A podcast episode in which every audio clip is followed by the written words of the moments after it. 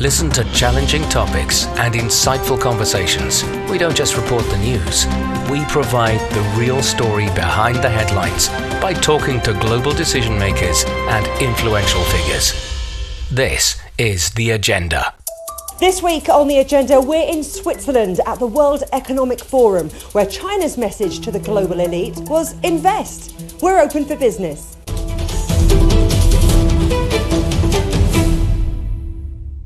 Welcome to the agenda from the Swiss town of Davos, where global leaders and business gurus have gathered to transform the global economy. The big theme of the week cooperation in a fragmented world, something that China's Vice Premier Liu He said couldn't be more relevant than right now. We welcome more foreign investment in China to prevent and diffuse economic and financial risks if we work hard enough, China's economy will see a significant improvement in 2023, and it's a high probability event that the economic growth rate will reach a normal level. We also expect that China's imports will increase significantly this year, investment will increase substantially, and residents' consumption will return to normal. Of course, some countries already have close socio-economic ties with China. I spoke to Pakistan's Foreign Minister, Bilawal Bhutto Zardari. I had the privilege of meeting the Vice Premier of China uh, here at Davos earlier today, uh, and as far as his uh, talk was, was concerned, I'm uh, the, the, the messaging about China being open for investment, but also to engage with the world is, is very important. Because um, there are many countries out there that perhaps want to or, or, or heighten um, geopolitical tensions or, or, or um, see their national interest in an increase uh, of tensions. But Pakistan is not one of those countries. Uh, we would like to build bridges. We would like to find uh, ground where countries can cooperate. Uh, we are facing many challenges uh, that are, you know, um, existential challenges to the human race, whether it's the COVID pandemic, which was a once in a hundred year pandemic that we're still uh, sort of feeling the aftermath of, and the economic consequences. Climate change is devastating. Uh, all of us uh, in Pakistan, we had the largest climate catastrophe in our history, with a third of our country's landmass underwater, following the droughts, uh, the historic drought in China, and recently you would have seen that whether it's Australia or California, they're also facing flooding. So the climate crisis is something that we should be cooperating on. Um, this conflict with Ukraine and Russia has its own complications. So I think I was very encouraged uh, by the statement of the Vice Premier, and I believe that the, the vision and leadership uh, that China is demonstrating uh, through this difficult uh, phase is, uh, is much appreciated.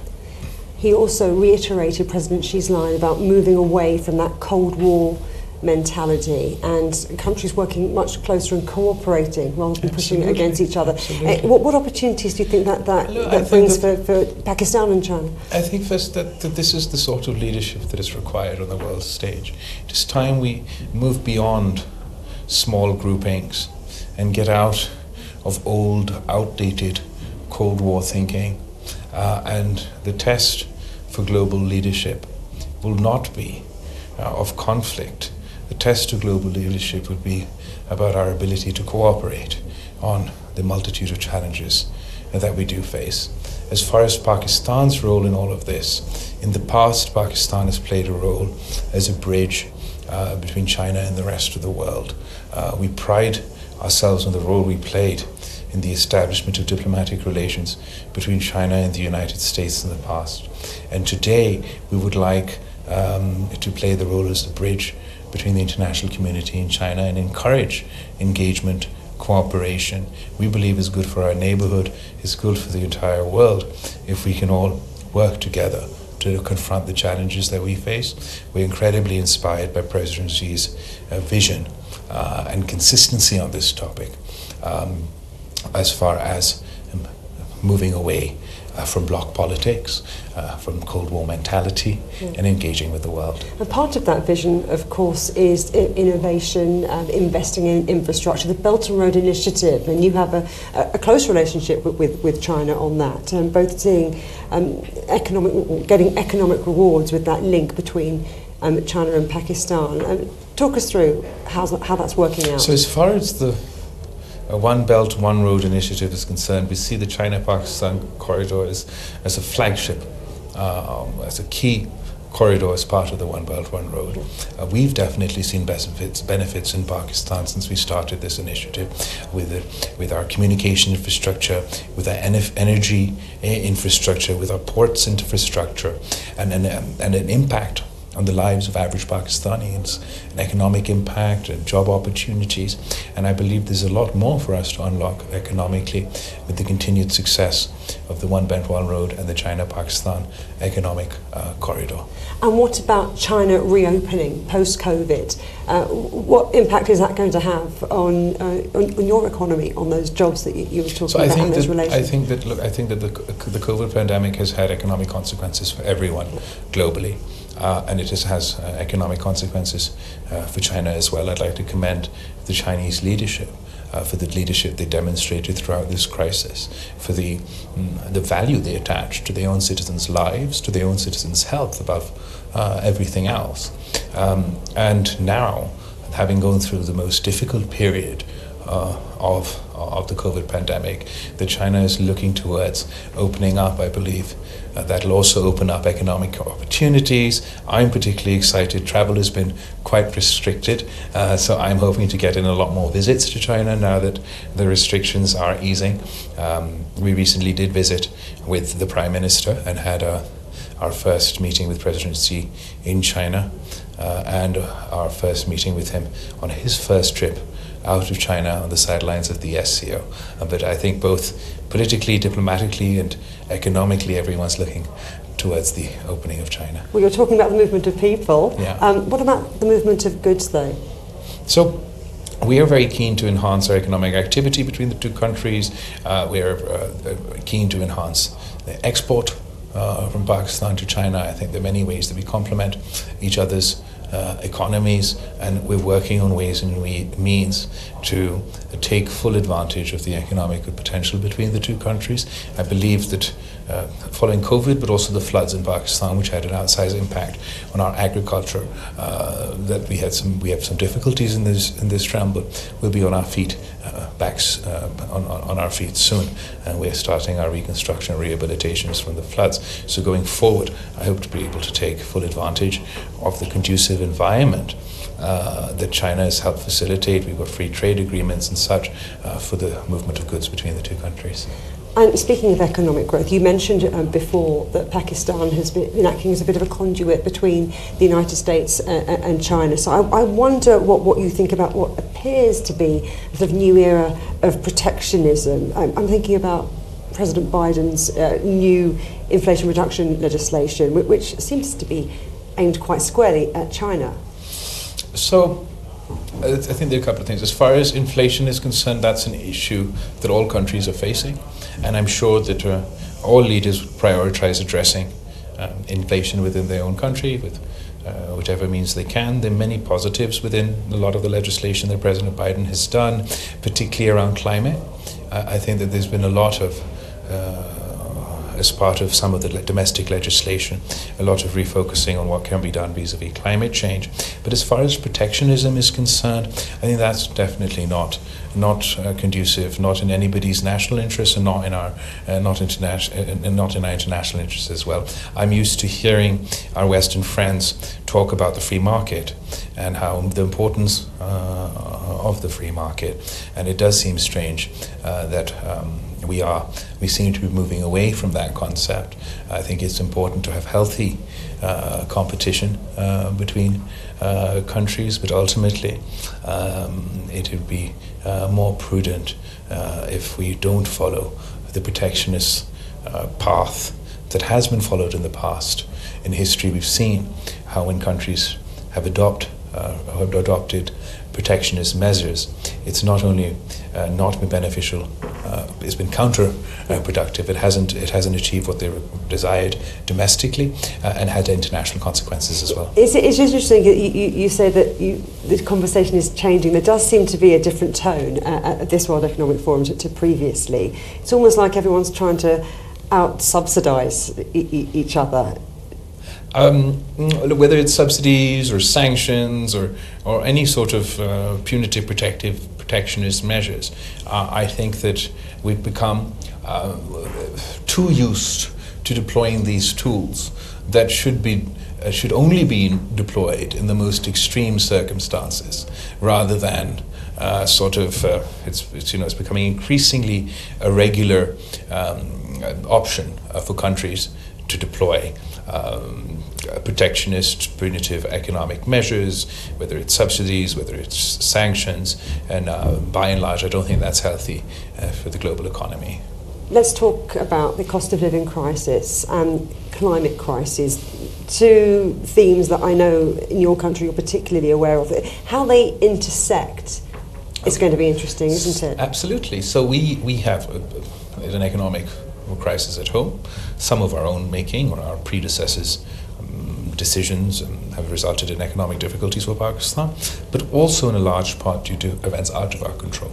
Uh, the COVID pandemic has had its um, impact on supply chains and on inflation. Uh, then um, there's the war with Russia and Ukraine and the associated sanctions, which also had a knock on effect, not only for inflation, but for our food security, for our energy security. And um, finally, um, the devastating climate catastrophe that we faced earlier this year, another event out of our control, has had an outsized effect on our economy. And um, it has particularly been devastating for our agriculture sector, which is the backbone of our economy. We had 5 million acres of standing crop uh, destroyed uh, in, in, just in that one sort of the floods in the, in the monsoon. Then the second um, crop, which the first crop was our rice crop and our cotton crop. The second crop was our wheat crop, which is due to be sowed in the uh, southern areas of my country uh, in November. And that too, because much many areas either were still flooded or even some areas where the water had receded, they were still damp. So that crop had also been uh, affected. So as far as um, inflation is concerned, food security is concerned, uh, we do face an extremely difficult and testing economic environment, and we're not alone in this. This is something that is uh, being experienced internationally. But I would say, given the scale of the climate catastrophe in Pakistan, our, our, our challenges are, are unique. Coming up on this special Davos edition of the agenda, what businesses make of China widening its doors. Deep Dive, a new podcast from CGTN Radio. We go beyond the headlines with reporters from around the world. Search for Deep Dive on Apple Podcasts, Spotify, Google Podcasts, or wherever you listen. Take a deep dive into the news every week. Here, our conversations. Listen to challenging topics and insightful conversations. We don't just report the news, we provide the real story behind the headlines by talking to global decision makers and influential figures. This is The Agenda. Welcome back to the agenda at the Davos World Economic Forum. Here, the focus has been on building the markets of tomorrow and the role that China can play in that. I spoke to Peter Voser, CEO of engineering giant ABB. We are serving all industries in China. We are very present in all of our four main businesses, with most probably the process automation the smallest one. Um, we have this big uh, manufacturing place now in robotics because we see China as the biggest robotics market in the future, uh, quite clearly. And uh, we have had a strategy for the last few decades of producing locally and selling locally. So we are less exposed to geopolitical issues. Uh, in China, we are less exposed uh, to technology which can't be brought into China because 90% of what we sell in China, we produce in China. We produce it with our technologies in China. The robotics factory has a big R&D center, has an AI center uh, attached to it. So we look at these things as, as one big market, one big country. It's, by the way, the same in the US. 90% of what we sell in NAFTA is produced in NAFTA.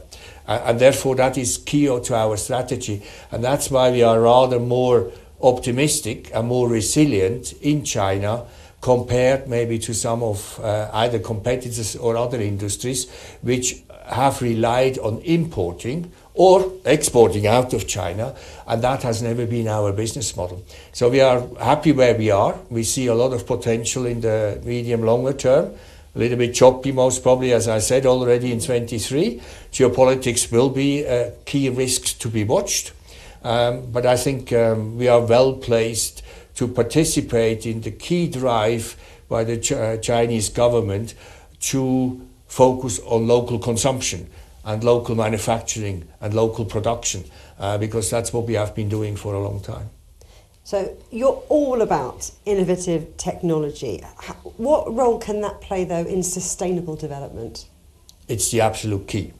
Innovation is key uh, for getting more energy efficient um, with the la- latest versions of um, electric motors and drives which we have, um, with electrifying uh, commercial buildings, private homes, you can save from 20 to 50 percent anything in terms of energy, and that's what we need. Uh, we do actually not need too many new innovations because we have a lot already there, but it's going to be more. If I look at smart home steering, on how you integrate renewables, how you integrate, um, let's say, your charging on, on the electromobility side. It's, these are key technologies which we are bringing to the market as ABB, and they are absolutely uh, necessary. And it's not just in our business. Look at oil and gas. They need to re um, kind of direct money to uh, more R&D to come up with new solutions, new products. And you could do the same uh, across everything. Let's maybe use, if I have a few seconds more on this, electro uh, uh mobility, the charging business which we have. We are a global leader in this. We are electrifying the charging business across the world, and that is needed in order to facilitate the change from combustion engines to electric engines. Uh, and these are the type of technologies which you need and investments in order to deal with the big issues which we have, which is climate change, which is uh, serving society in different ways, um, being an attractive employer, and, and, and you can go on. Well, when it comes to economies, though, um, like China, for example, good all this innovation and good intentions aside, isn't the challenge here sustainable growth? Isn't that really what you're looking for? You know, keeping the economy on track while then reducing environmental impact. Yeah, sustainable growth has to be on everybody's strategic agenda, because just growth with uh, kind of uh, let the, the earth suffer more is not going to work. But I'm of the very, very strong opinion that you can dri- drive sustainable growth um, and contribute to climate change, contribute to consuming less of the world or of the earth, um, and still grow. But you have maybe to take a more medium long term view. You need to invest and the investors, when they are short-term focused, they don't like a lot of capital expenditure, but that's what you will need in order to actually achieve sustainable growth over time. And I think uh, the S and the G of ESG, this is all about serving all stakeholders. Clearly, the shareholders are very important, but we need to serve society as well, and therefore we need to accept that more investments have to be done for future growth. And it cannot just be a straight line all the time. It, it, needs to be more flexible. But I think we are getting there. The understanding of investors are moving in the right direction. What about investor appetite in 2023? Co CEO of the Hong Kong Stock Exchange, Wilfred Yip, said that the markets will benefit from China opening up. I think it's great to see um, Vice Premier Liu um, yesterday, right? He came out and actually talked a lot about and give the world a lot of uh, information about what's going on in China, the progress it has made so far, and the economic um, planning for the coming year. And most importantly, I think what we are seeing is actually the recovery of economic activities post uh, pandemic, right? And China is actually doing quite well in that. And he quoted a lot of the um, hospitalization rate and the infections and all those things going on. I think that a lot of those things are kind of behind us. It's actually turned out to be a, a substantially faster recovery as we would be expecting in, the, in this year. Well, let's talk about the Hong Kong Stock Exchange because you're really a gateway, aren't you, between East and West? And I wonder what you think is that, that magic ingredient that that makes you a, a financial hub um, that stands out against the others? Very simple. I think cap, what capital wants is actually to connect with the best opportunities available there. And markets want choices. And what we want to do is actually bring the right opportunities, uh, people who have the right ideas, the right opportunities to bring it out to the markets to allow investors to have that choice. Now, a lot of innovations and creativity and developments we have seen in um, China are already there. And our market is offering that opportunity for them to come and attract the relevant capital. Now, away from that, we are seeing an acceleration of a lot of the reforms in the China market, which is going to bring along a, a set of increased set of opportunities for in, international investors to play with, um, and that is huge. What though, and where? Mm. Uh, which sectors do you see the growth coming from? We have done uh, quite a lot of reforms in the last couple of years since 2018. Uh, we have brought along the Chapter 18A, um, the biotech chapters, the WVR, etc. And today, new economy stocks account for about a quarter of our market capitalizations and accounting for majority part of our, our trading activities. So Hong Kong market itself is already very different compared to, let's say, a couple of years ago. And you know, like what you were men- mentioning before, we are the super connector between the East and West and present a lot of opportunities in, um, the, especially the new economy sector.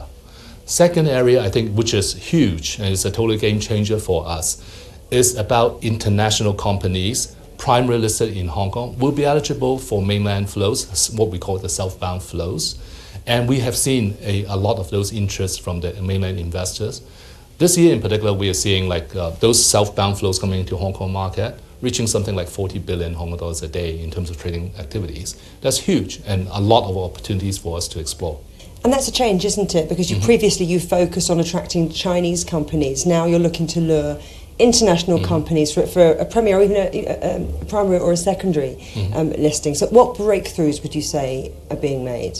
I think first what we want is making sure all the rules, as Hong Kong is always very good in setting the standards and the rules and making sure all the participants are very clear about um, the setup right? So that setup is pretty much um, uh, in place.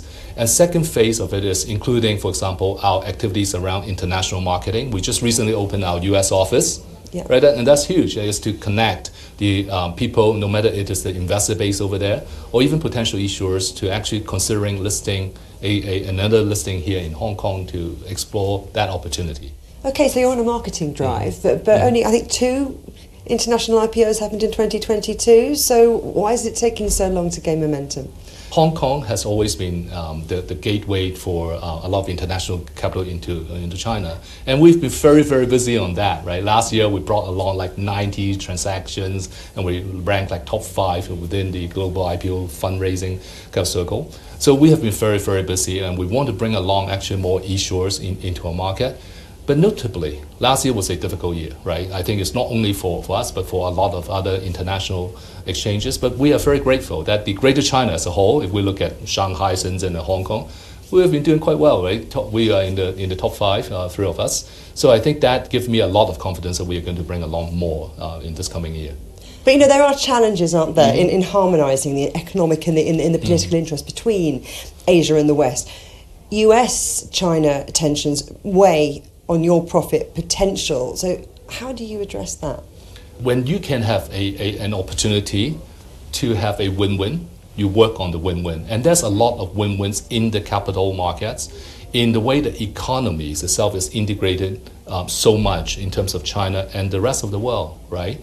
So when we bring those two things together, one is the economy, the other is the markets, right? You are actually allowing capital to be precisely deployed into opportunities where the economic growth will be tied to. And that's the job that we, we're doing, which is our primary role is actually to foster the, the, the best market environment for investors and for issuers to come in to offer that transparent, open, safe environment for people to transact. And that is uh, what we, we are very proud of. And that's why we are super connector, the super gateway to China. Coming up on a future agenda, Does the world need more growth, or are there different ways to power the future? But for now, from me, Juliet Mann, and from all of the Agenda team here in Davos, goodbye.